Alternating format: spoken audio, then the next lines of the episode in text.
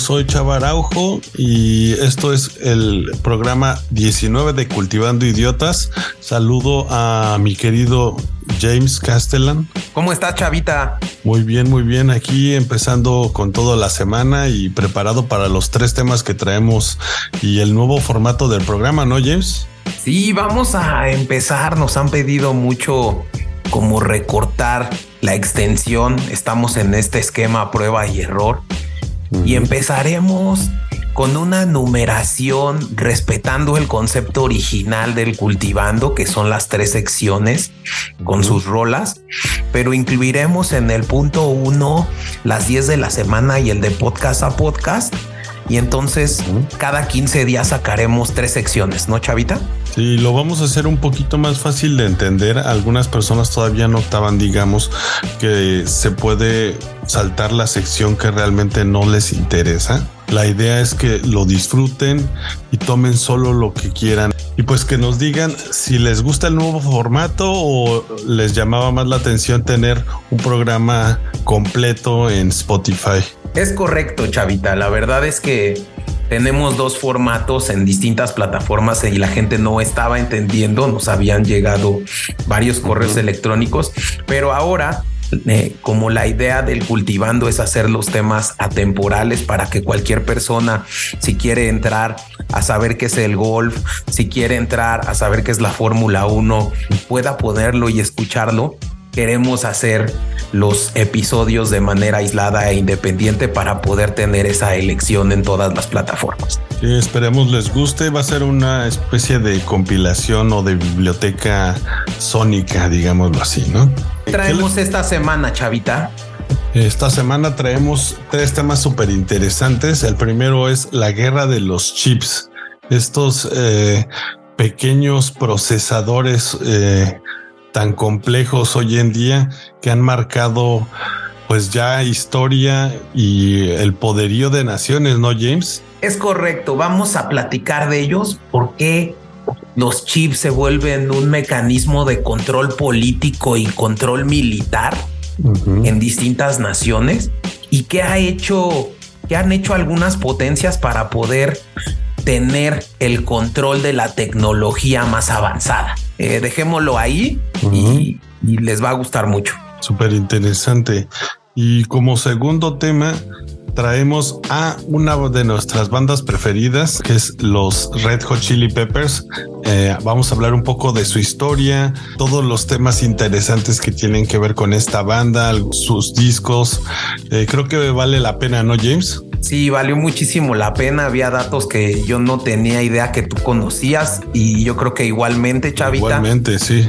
Empezamos a escuchar esta banda desde los noventas. Eh, hemos ido a conciertos juntos. Eh, hemos escuchado sus rolas juntos y, bueno, pues preparamos este cultivando bastante rico de toda su discografía y principales rolas. Buenísimo. Y como tercer tema, yo lamentablemente no pude estar en la grabación, pero ¿qué nos trajiste, James? Traemos un, empezamos con el primer tema que era cultivando la nutrición hemos visto que muchas personas la realmente y me incluyo no tenemos un orden ni una relación correcta con los alimentos. Hicimos una plática interesante eh, sobre el tema de la gordofobia, que yo no había escuchado ese término, pero muy interesante. tampoco. Pero bueno, Chavita, vámonos a las 10 de la semana, ¿no? Vámonos a las 10 de la semana. Estas son las 10 de la semana. Uno, ¿han escuchado que Elon Musk contrató una nueva CEO para Twitter? Parece que después de prometer que se alejaría del cargo no ha podido resistirse al mundo de las redes sociales. Ya anunció que la llegada de esta CEO será en seis semanas y veremos si lo cumple. 2. La migración sigue siendo un tema candente y con el fin del título 42 en la frontera sur de los Estados Unidos, el gobierno del presidente Biden se prepara para hacer frente a un aumento importante de inmigrantes en la frontera. 3. ¿Han oído hablar de BART? Es la nueva respuesta de Google a ChatGPT en inteligencia artificial y ya está disponible en más de 180 países. ¿Cómo nos ayudará esta tecnología en el futuro? 4. La Corte Suprema de Pakistán anuló el arresto del ex primer ministro Imran Khan por acusaciones de corrupción. 5. El presidente Erdogan podría perder las elecciones este domingo en Turquía, debido a la gestión del terremoto y su relación con Rusia. 6. El gobierno de España aprueba ayudas para agricultores y obras urgentes de abastecimiento de agua para combatir la fuerte sequía. 7. Jake Sullivan, asesor de seguridad nacional de la Casa Blanca, y Wang Yi, jefe de la diplomacia china, se reunieron en Viena para discutir temas de seguridad ante la crisis y tensiones actuales de las dos principales potencias económicas. 8. LinkedIn cerrará su aplicación en China antes del 9 de agosto. ¿Qué significa esto para la presencia de las redes sociales en el país y la libertad de expresión? 9. Según un estudio reciente, las muertes de niños por sobredosis de fentanilo se han incrementado exponencialmente en las últimas dos décadas, con más de la mitad de esas muertes ocurriendo durante la pandemia del COVID-19. ¿Qué medidas se pueden tomar para abordar este problema de salud pública? 10. Imagina poder dormir en una cama en pleno vuelo. Air New Zealand está a punto de hacerlo realidad con Skynest, una cama en clase turista del avión disponible a partir de septiembre de 2024.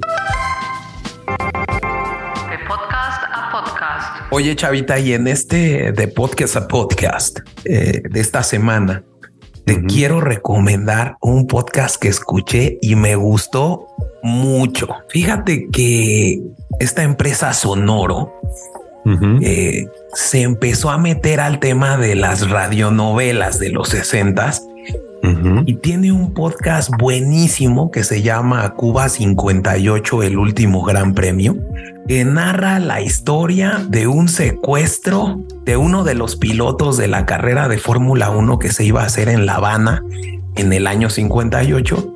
Y bueno, pues fue uno de los pilotos más importantes que incluso iguala campeonatos con Michael Schumacher. No les voy a dar el nombre porque también sería spoilearles el, el podcast, pero está súper interesante, muy recomendable. Lo voy a postear en las redes sociales del Cultivando.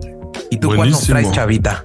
Oye, está buenísimo eso de que regrese el estilo de radionovela, eh, eh, un poquito antes de, entrar a mi tema. Sí, está padrísimo porque incluso la música de cosas te sientes, digamos, si cierras los ojos, te sientes en Cuba en el año 58.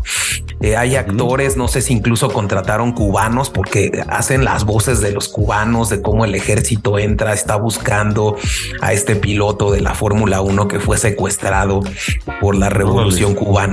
Buenísimo. Y pues bueno, a mí me gustaría recomendarle a nuestro público esta vez un podcast que se llama Smartless. Este programa lo llevan eh, Jason Bates, Will Arnett y Sean Hayes. Eh, para aquellos que son o eran fans de esta aclamada comedia Arrested Development, quizás están ya un poco familiarizados con Jason eh, Bateman, y Will Arnett, igual algunos fans de BoJack Horseman. Ellos son dos actores de Hollywood bastante relevantes, han dirigido también algunas series importantes para Netflix y lo interesante de este podcast es que se dedican a invitar justo celebridades de Hollywood, bastante importantes directores de cine, actores y por ejemplo tienen una plática con Joaquín Phoenix, el actor que hizo El Guasón.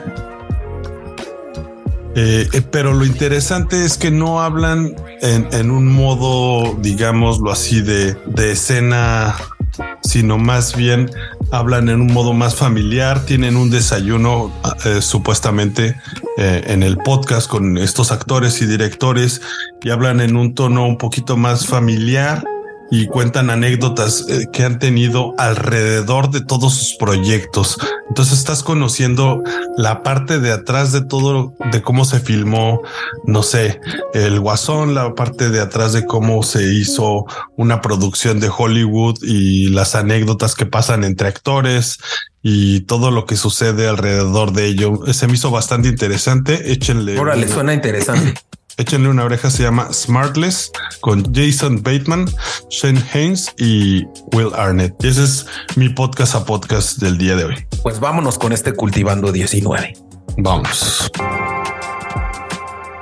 Oye, Chavita, pues empezando este Cultivando 19, este es un tema que cuando lo estuve estudiando me generó muchos cuestionamientos y que creo que ha causado eh, conmoción a nivel internacional está generando alertas importantísimas diplomáticas de carácter diplomático. Eh, se han impuesto medidas, ¿no? En la parte militar, en la parte tecnológica e incluso en la parte arancelaria del mundo.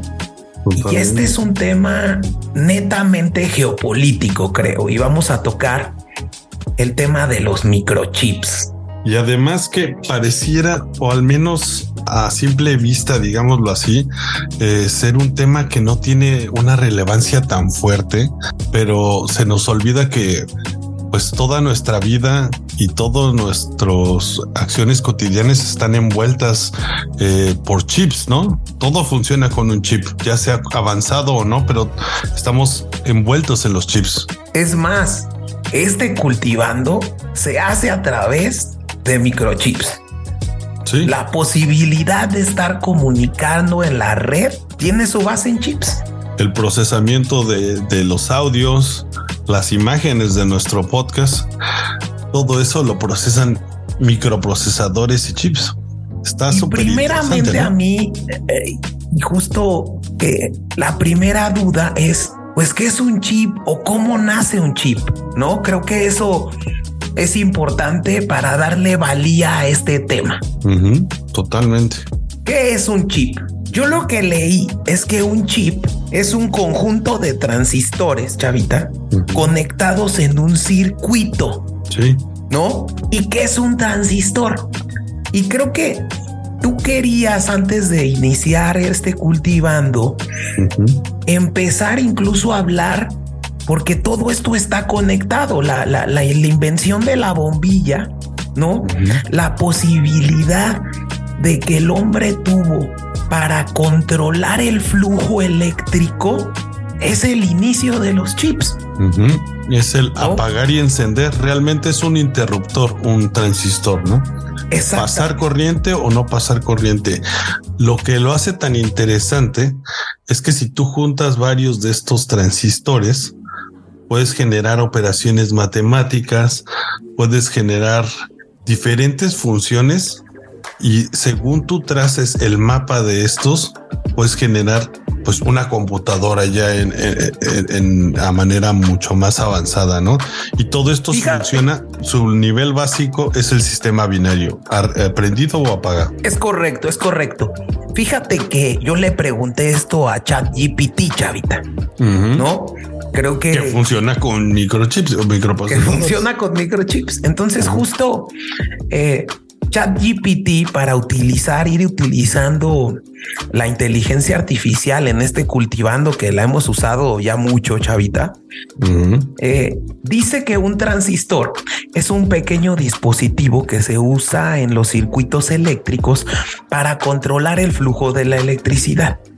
Es como una pequeña puerta que se puede abrir o cerrar para dejar pasar o bloquear electricidad. Dentro de un microchip, los transitores se usan para crear diferentes caminos para que la electricidad pueda seguir y hacer que el chip haga lo que se le pide.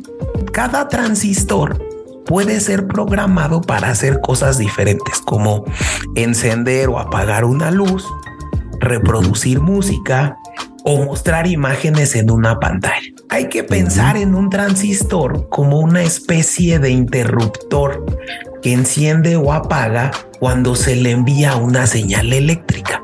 Por eso incluso hay un documental muy bueno de Johnny Harris que se los recomiendo mucho, que el avance del, del chip, digamos, que es este conjunto de transistores, es un hito muy importante en la industria tecnológica, porque es lo que cambia de tener computadoras con miles de cables, ¿no? A encontrar un metal que es el silicio, que el silicio combinado con otro elemento es un semiconductor de electricidad. Y entonces eso es lo que provoca que el chip se haga chiquito ¿no? Y que elimines todas esas bolas de cables y enormes montañas de cables que tenían las computadoras de los 50. Sí, totalmente. Y hace más eficiente el uso de la energía. Reduce el consumo y hace más económico producirlos también, ¿no, James? Es correcto. Entonces, estos microchips, este primer semiconductor del mundo, ¿no? Que se da en 1950, realmente tenía cuatro transistores que estaban plasmados en este en esta pieza de silicio que prácticamente yo creo que era del tamaño de la palma de la mano. Ese es el primer eh, semiconductor del mundo. Loquísimo. Estados Unidos se da cuenta del gran poder que lo hemos visto en este cultivando chavita, que lo has dicho, que lo dijiste en, la parte de los cyberpunks, ¿no? Eh, que lo recomendamos y, del, y eh, que también está el de la masonería, muy interesante del gran poder que es la información y saber cifrar la información. Entonces, Estados Unidos se empieza a dar cuenta de la gran capacidad tecnológica que tiene un microchip. Acelera operaciones y permite muchísimas cosas más, ¿no, James? Es correcto. Y entonces en 1960, te estoy hablando 10 años después de la salida del primer semiconductor, sale un nuevo microchip con cuatro veces más transistores que el de 1950. Es decir, 16 transistores. Esto impone en Estados Unidos una ley, digamos, eh, llamada la ley Moore, que se llama así por el fundador de Intel, y establece que el contenido de los transistores en los microchips se debe duplicar año con año. Esto que se, que se establece en 1965, lo que yo había visto es que en 1975 se dieron cuenta que era muy acelerada el avance que se estaba haciendo en generar más transistores, en poner más transistores dentro de una pieza de silicio, ¿no? Y en 1975 este, esta duplicidad se establece cada dos años, pero no nos adelantemos porque esto es muy importante. Esta ley es tan importante y repercute tanto en nuestras vidas que incluso, pues ustedes pueden ver cómo caen los precios de los aparatos tecnológicos en función de la obsolescencia que van teniendo cada dos años, ¿no, Chavito? O sea, definitivamente un iPhone 5 ya no vale nada relativamente al iPhone, ¿qué número vamos? 14, ¿no? Eso es, eso es eh, el efecto tan cañón que tiene la ley Moore, que empieza a acelerar la obsolescencia de los microchips. Aquí lo interesante, creo que James acaba de resaltar que entre más avanzan los microchips, más facilitan a crear nueva tecnología para producir más cosas y esto desencadena que también los microchips puedan ser aún más eficientes y con más transistores cada vez, ¿no? James es exponencia todo esto.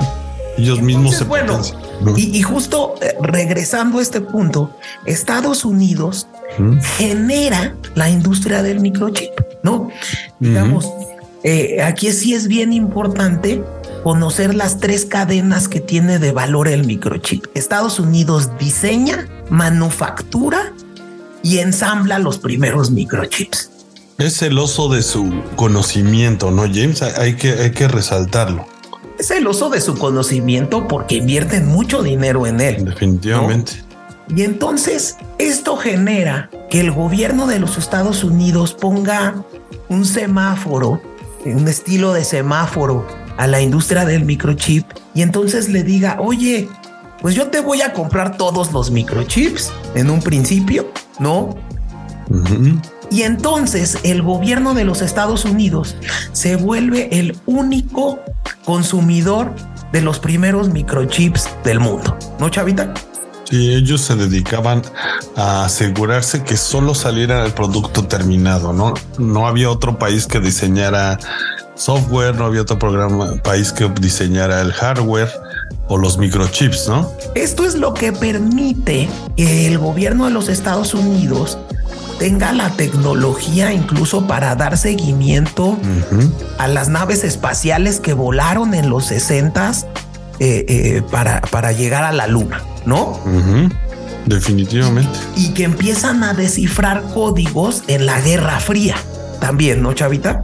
Sí, tanto los espías como la llegada a la luna tuvieron que ver con los microchips. ¿Qué pasa? Que llega un punto en el que la industria del microchip de los Estados Unidos quería seguir creciendo. Y bueno, es cuando acuerdan con el gobierno de los Estados Unidos el estar siempre adelante en la industria de los microchips que los microchips que sean para la sociedad civil.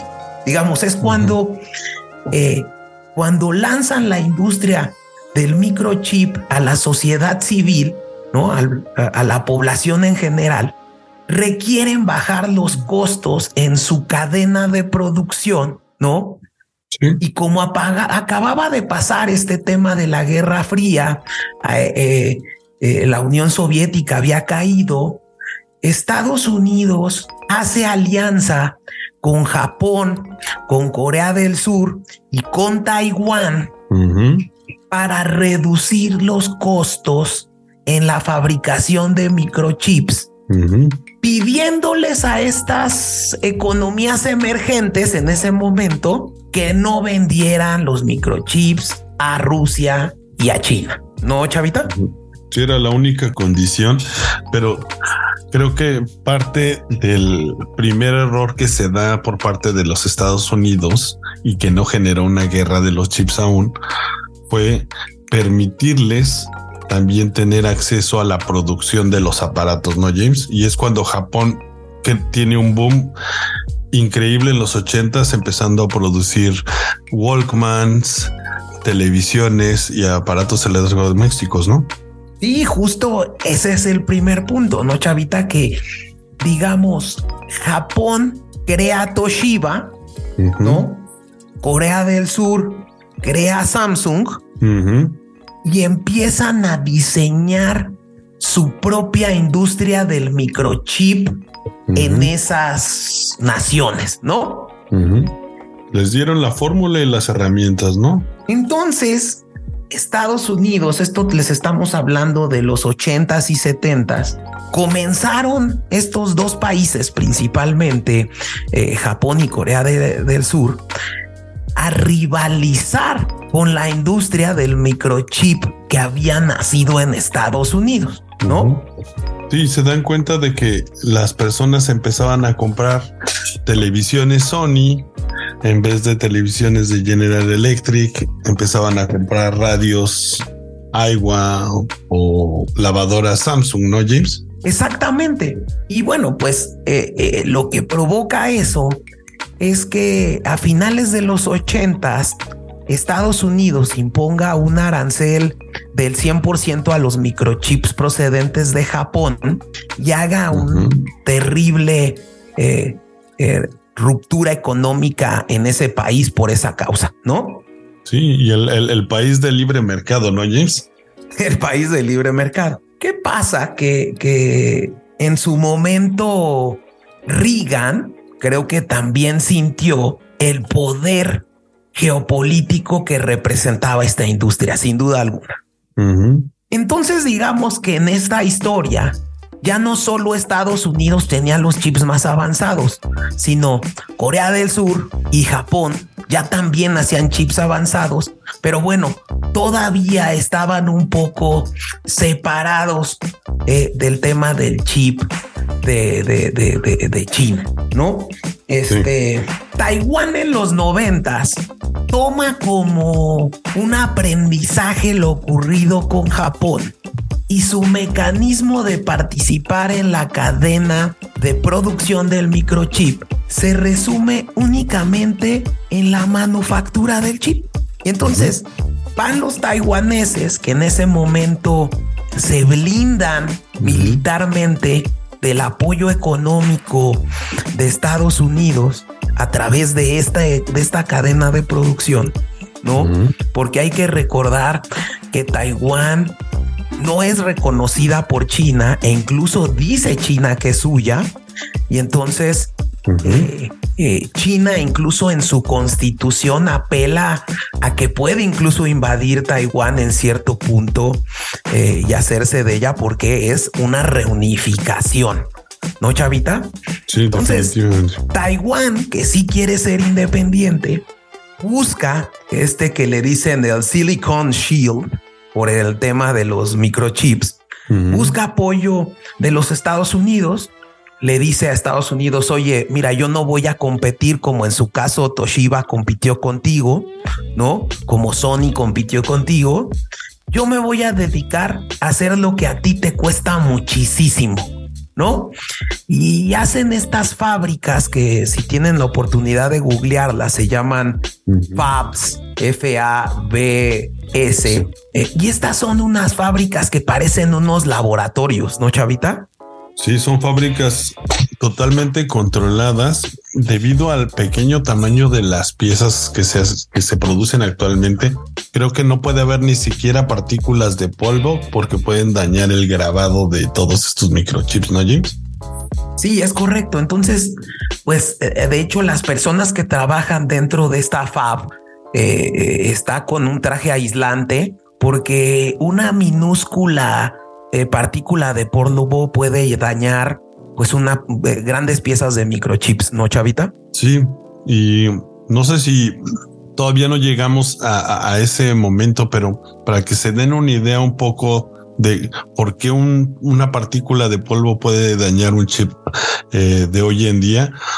Hoy en día un transistor en un chip, solo para que se den idea del tamaño de los transistores que contienen un microprocesador del día de hoy, más o menos el coronavirus, no tengo el dato certero, mide por ahí de los 2.8 eh, nanómetros y un transistor de hoy en día ya está llegando a los 2 nanómetros, los de última generación, ¿no, James? Sí, tienes razón, Chavita, y sobre todo es que la industria del microchip tiende a reducir su tamaño y a meter más transistores en esa pequeña pieza de silicio.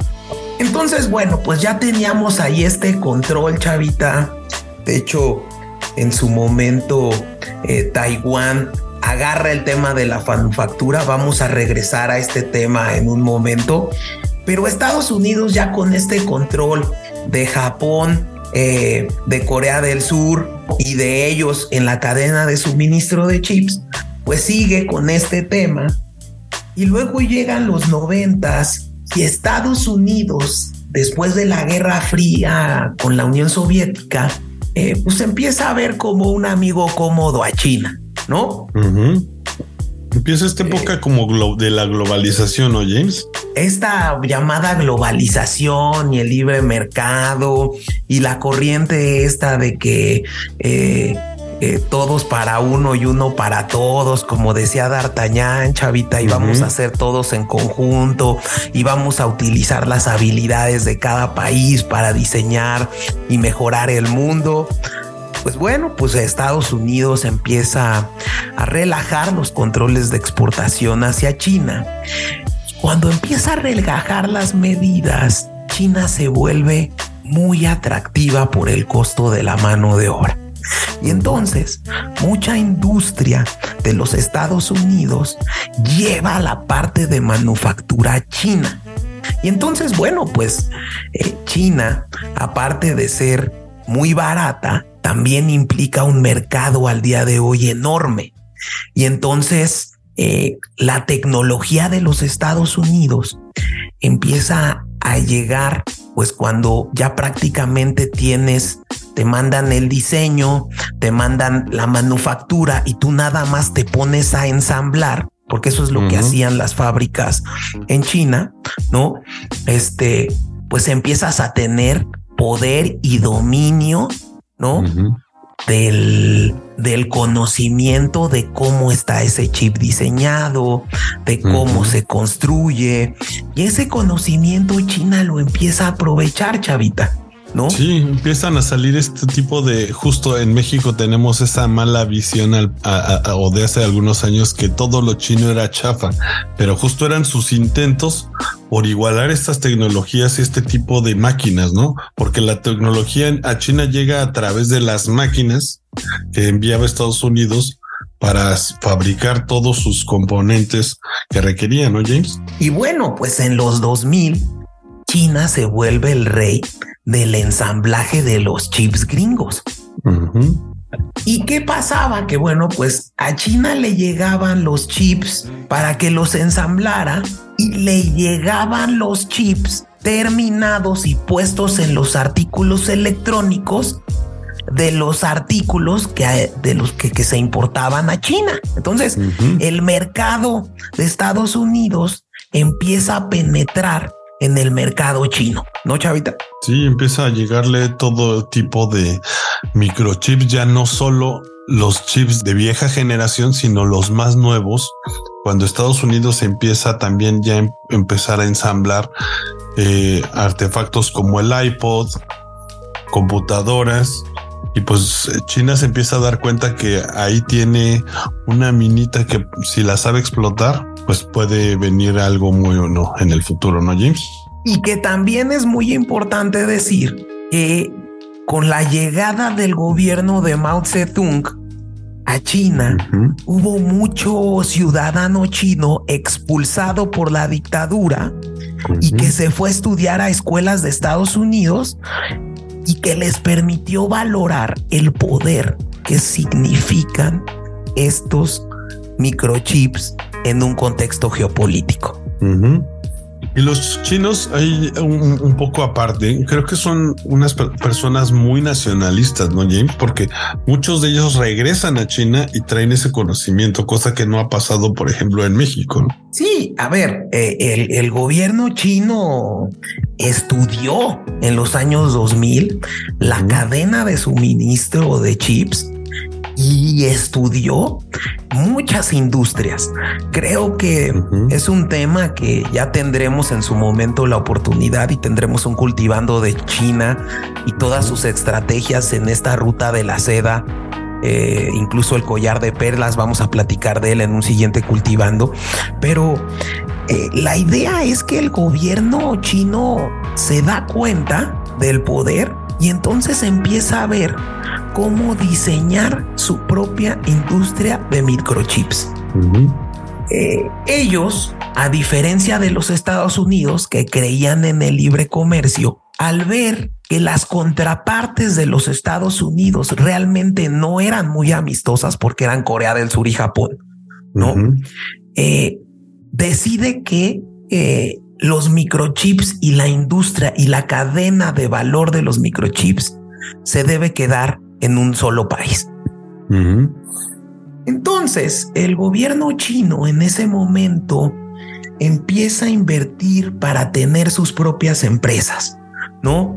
Eh, en su momento, justo en 2012, eh, recuerdo que había una noticia eh, de un cuate que dejó su trabajo en ASML que ahí tiene que ver que es esta empresa eh, holandesa o de Países Bajos que tiene la máquina para cortar las piezas de silicio, tiene una, eh, creo que tiene la, última tecnología en corte, ¿no?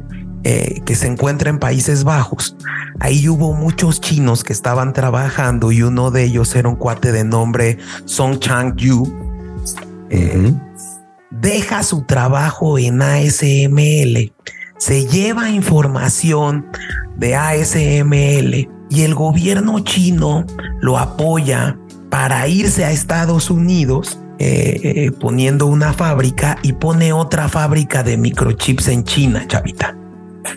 Sí, fuertísimo. Se dan cuenta que pueden acceder digamos, por otro, eh, por la puerta trasera este tipo de tecnología.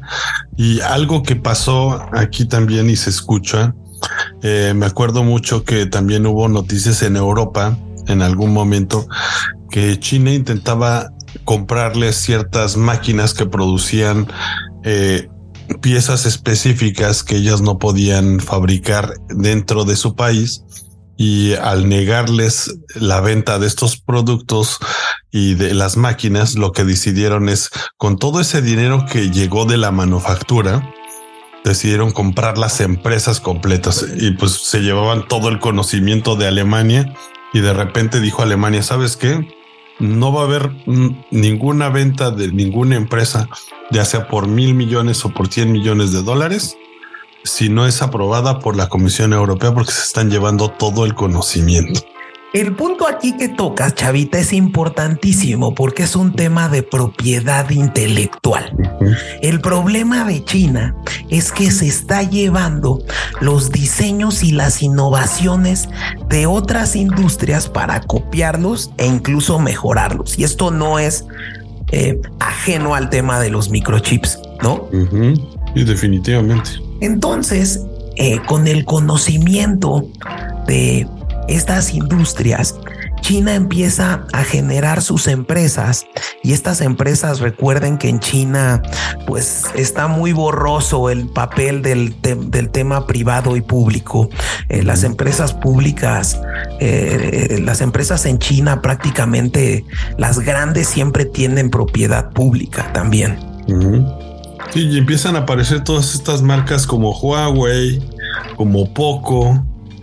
Eh, ¿Qué otra marca famosa tiene China? Pues empiezan a aparecer hasta autos también, ¿no? Y uno de los temas también más debatidos fue que la tecnología del 5G la desarrolla primero China que otras naciones, ¿no, James?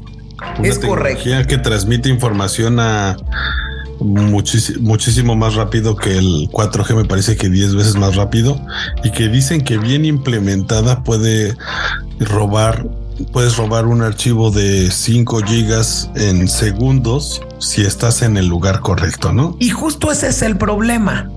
Eh, yo creo que Estados Unidos en esta época creía que seguía siendo y asegurando con la ley Moore, ¿no? Que iba a tener la novedad tecnológica de última generación. ¿Por qué? Porque ellos tenían el acceso al microchip con más transistores. Digo, nada más para que se den una idea de cuántos transistores tiene hoy un microchip que eh, al inicio de este cultivando decíamos que nació en los 50 con cuatro transistores. Hoy un microchip avanzado tiene más de 114 mil millones de transistores, chavita. ¿Cómo ves? No está loquísimo.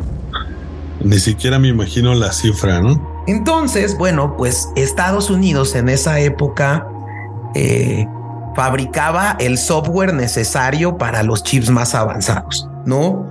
Eh, pero digamos, ellos mandaban a ACSML eh, la materia prima para hacer el corte del silicio de los microchips, ¿no?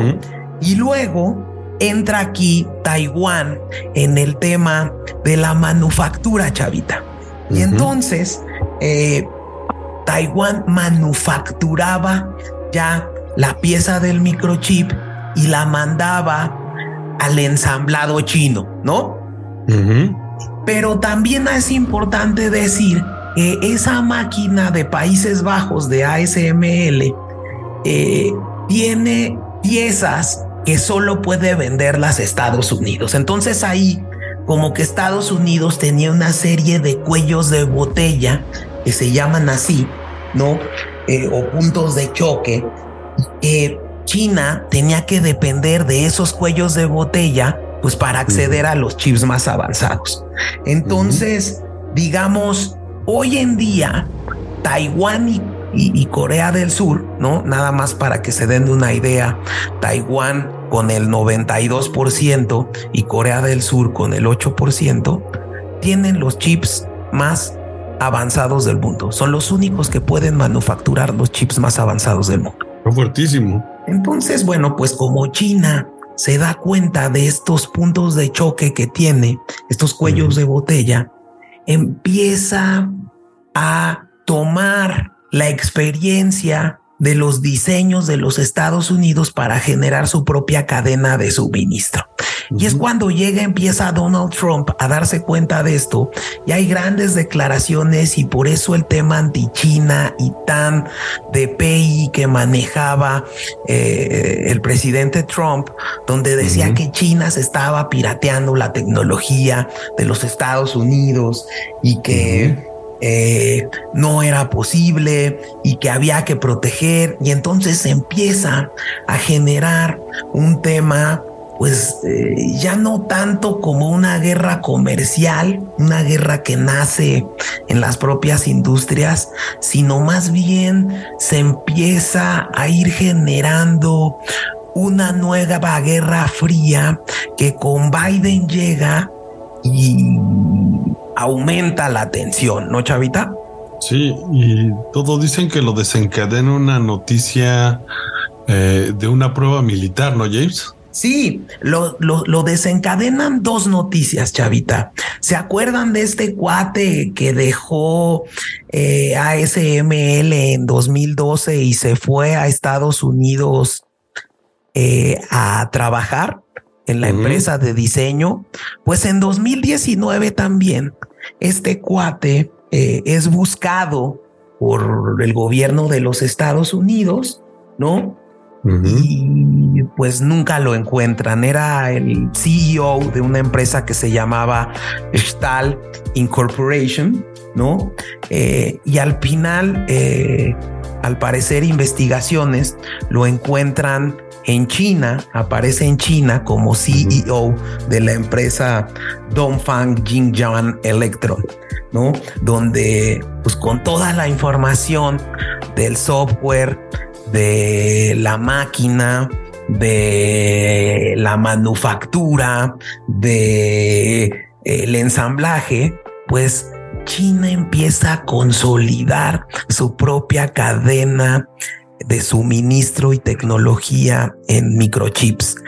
Y el otro punto que pone a Estados Unidos con los pelos de punta es esta nota que tú nos decías, ¿no, Chavita? Sí, en 2019 eh, sale una noticia que pasó, pues no desapercibida, pero que mucha gente no la tomó tan en serio.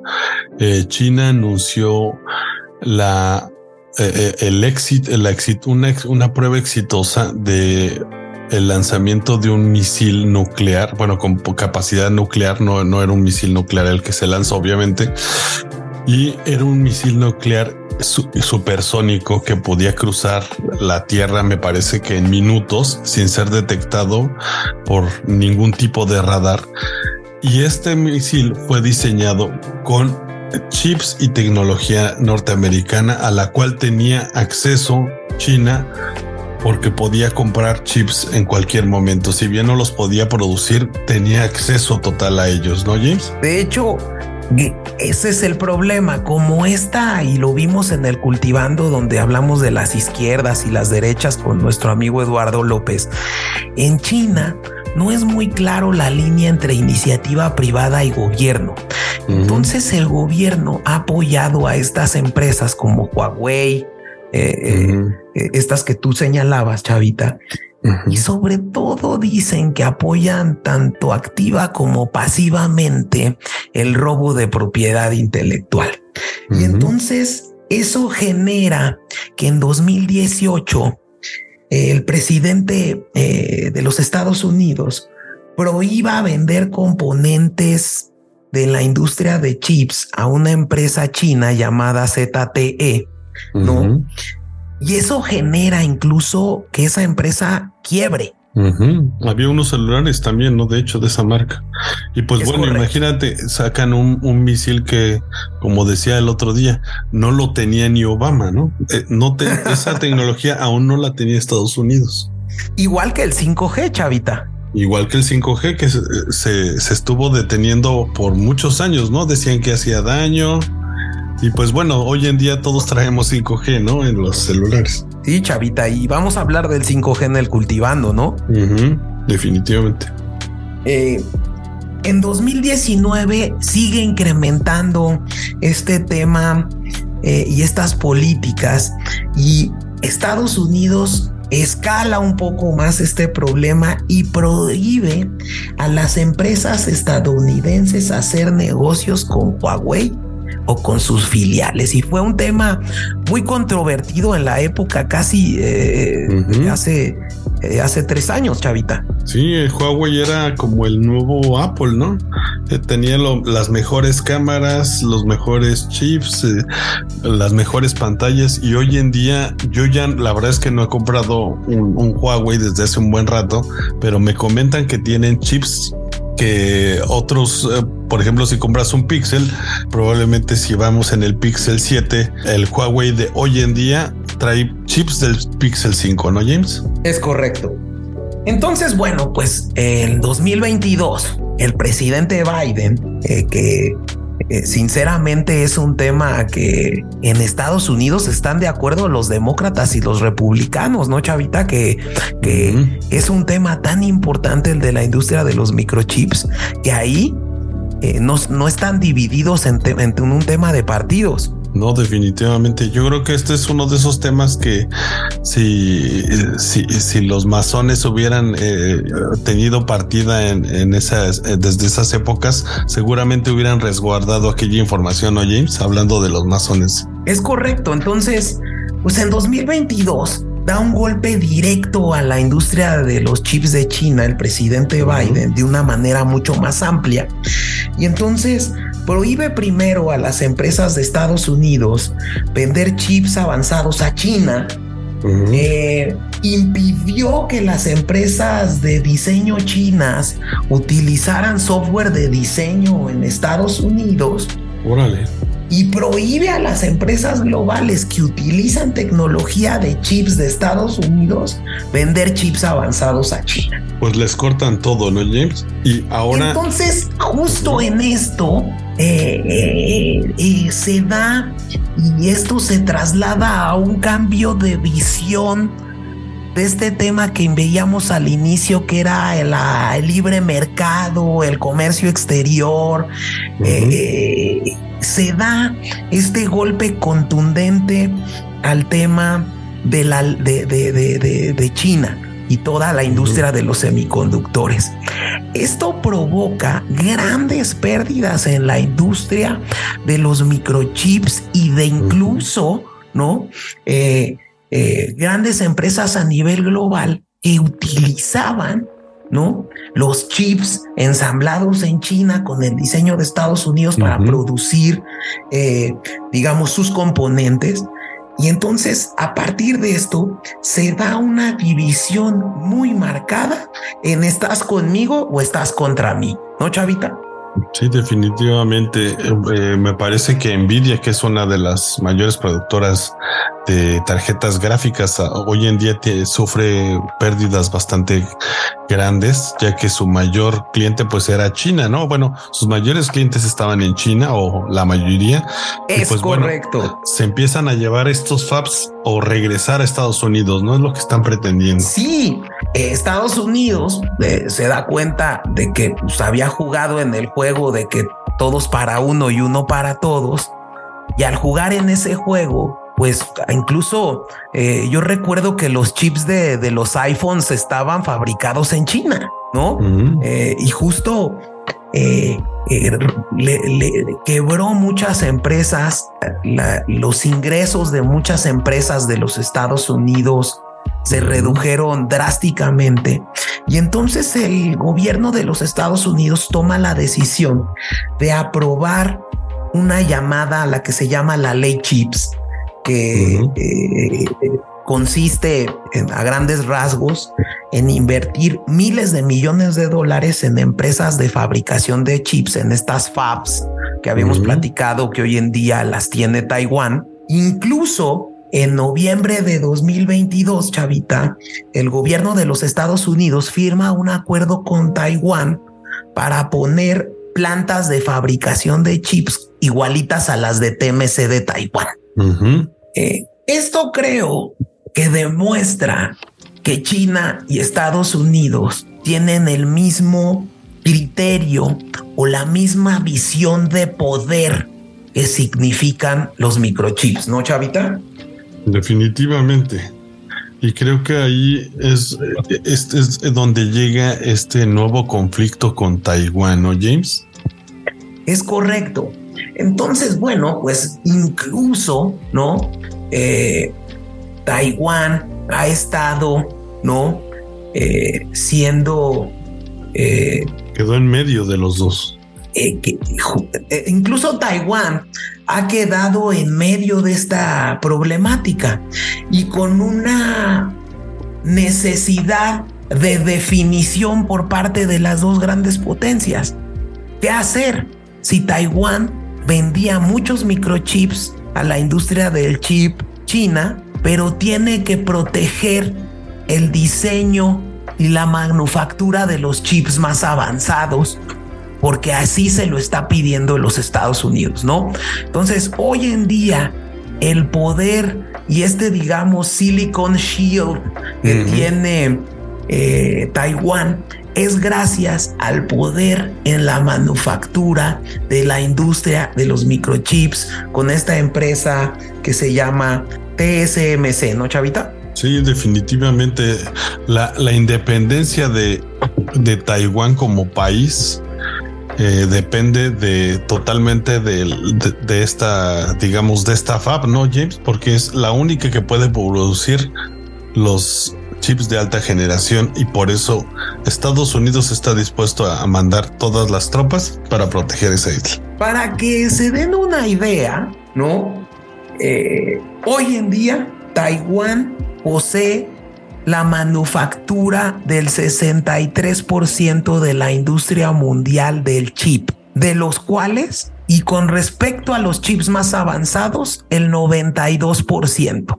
Esa es la razón por todos estos cambios e impactos en, el, en la cadena de suministros eh, que tomaron las potencias mundiales, hubo gran escasez de microchips en la pandemia, ¿no, Chavita? Sí, hubo una escasez bastante fuerte debido tanto como por las criptomonedas, pero también yo creo que ahí había, pues digamos, hay algo más encerrado, ¿no? Empieza este, esta carrera inicial por la inteligencia artificial, por el reconocimiento facial. Eh, China empieza a desarrollar todo este tipo de aplicaciones para vigilar a toda su población, ¿no, James?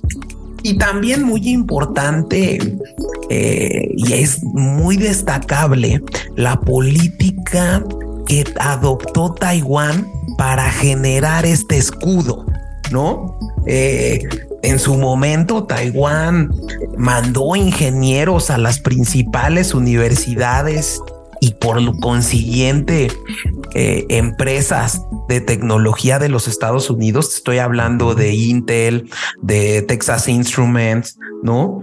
Y bueno, pues eh, una vez que tenían gente, ciudadanos taiwaneses muy preparados y en grandes posiciones de estas industrias, Taiwán lleva a cabo una política pública para pagar gastos de viajes, incentivos fiscales, para que ayudaran a crear esta empresa y esta industria de la manufactura del chip y que incluso se vuelve el Silicon Valley en Taiwán, ¿no? Definitivamente. Entonces, bueno, pues esto ha servido para que esta parte que tiene Taiwán de los microchips avanzados, eh, ya con el acuerdo que hizo en 2022, Estados Unidos pueda tener fabs para quedarse los chips más avanzados, pero como ha perdido el manufacturero importante de los chips, está buscando zonas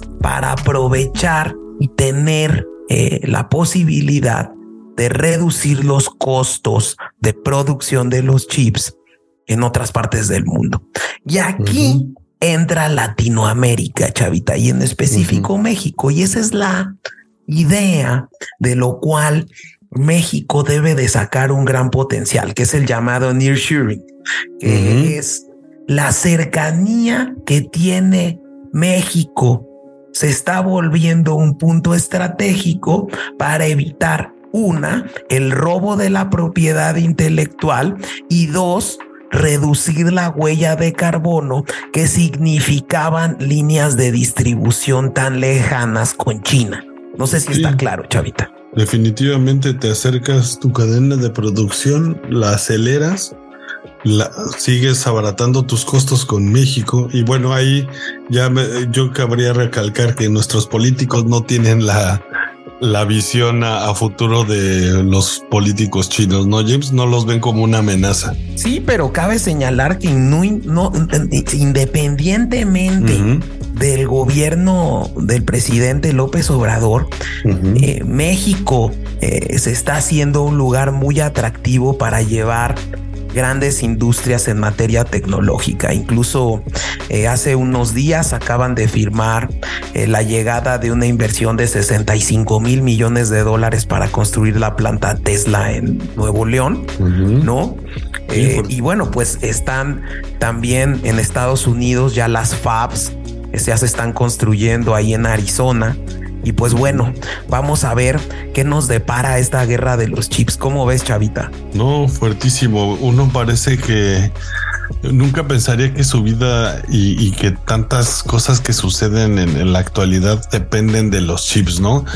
Una, una guerra que pudiera suceder porque ya ha, estado rodeando China además con barcos Taiwán es por este piezas de silicio tan pequeñas, ¿no? Todo lo que provoca este tipo de tecnología. Es un, es un tema súper interesante porque creo que, y para concluir este episodio del cultivando, principalmente eh, ventanea la falta de eficacia y de seguridad internacional que representó el libre mercado en esta industria. Sí, la globalización tuvo repercusiones buenas y malas, ¿no? Y, como un problema de restricción de libre mercado está protagonizando a lo mejor la nueva Guerra Fría.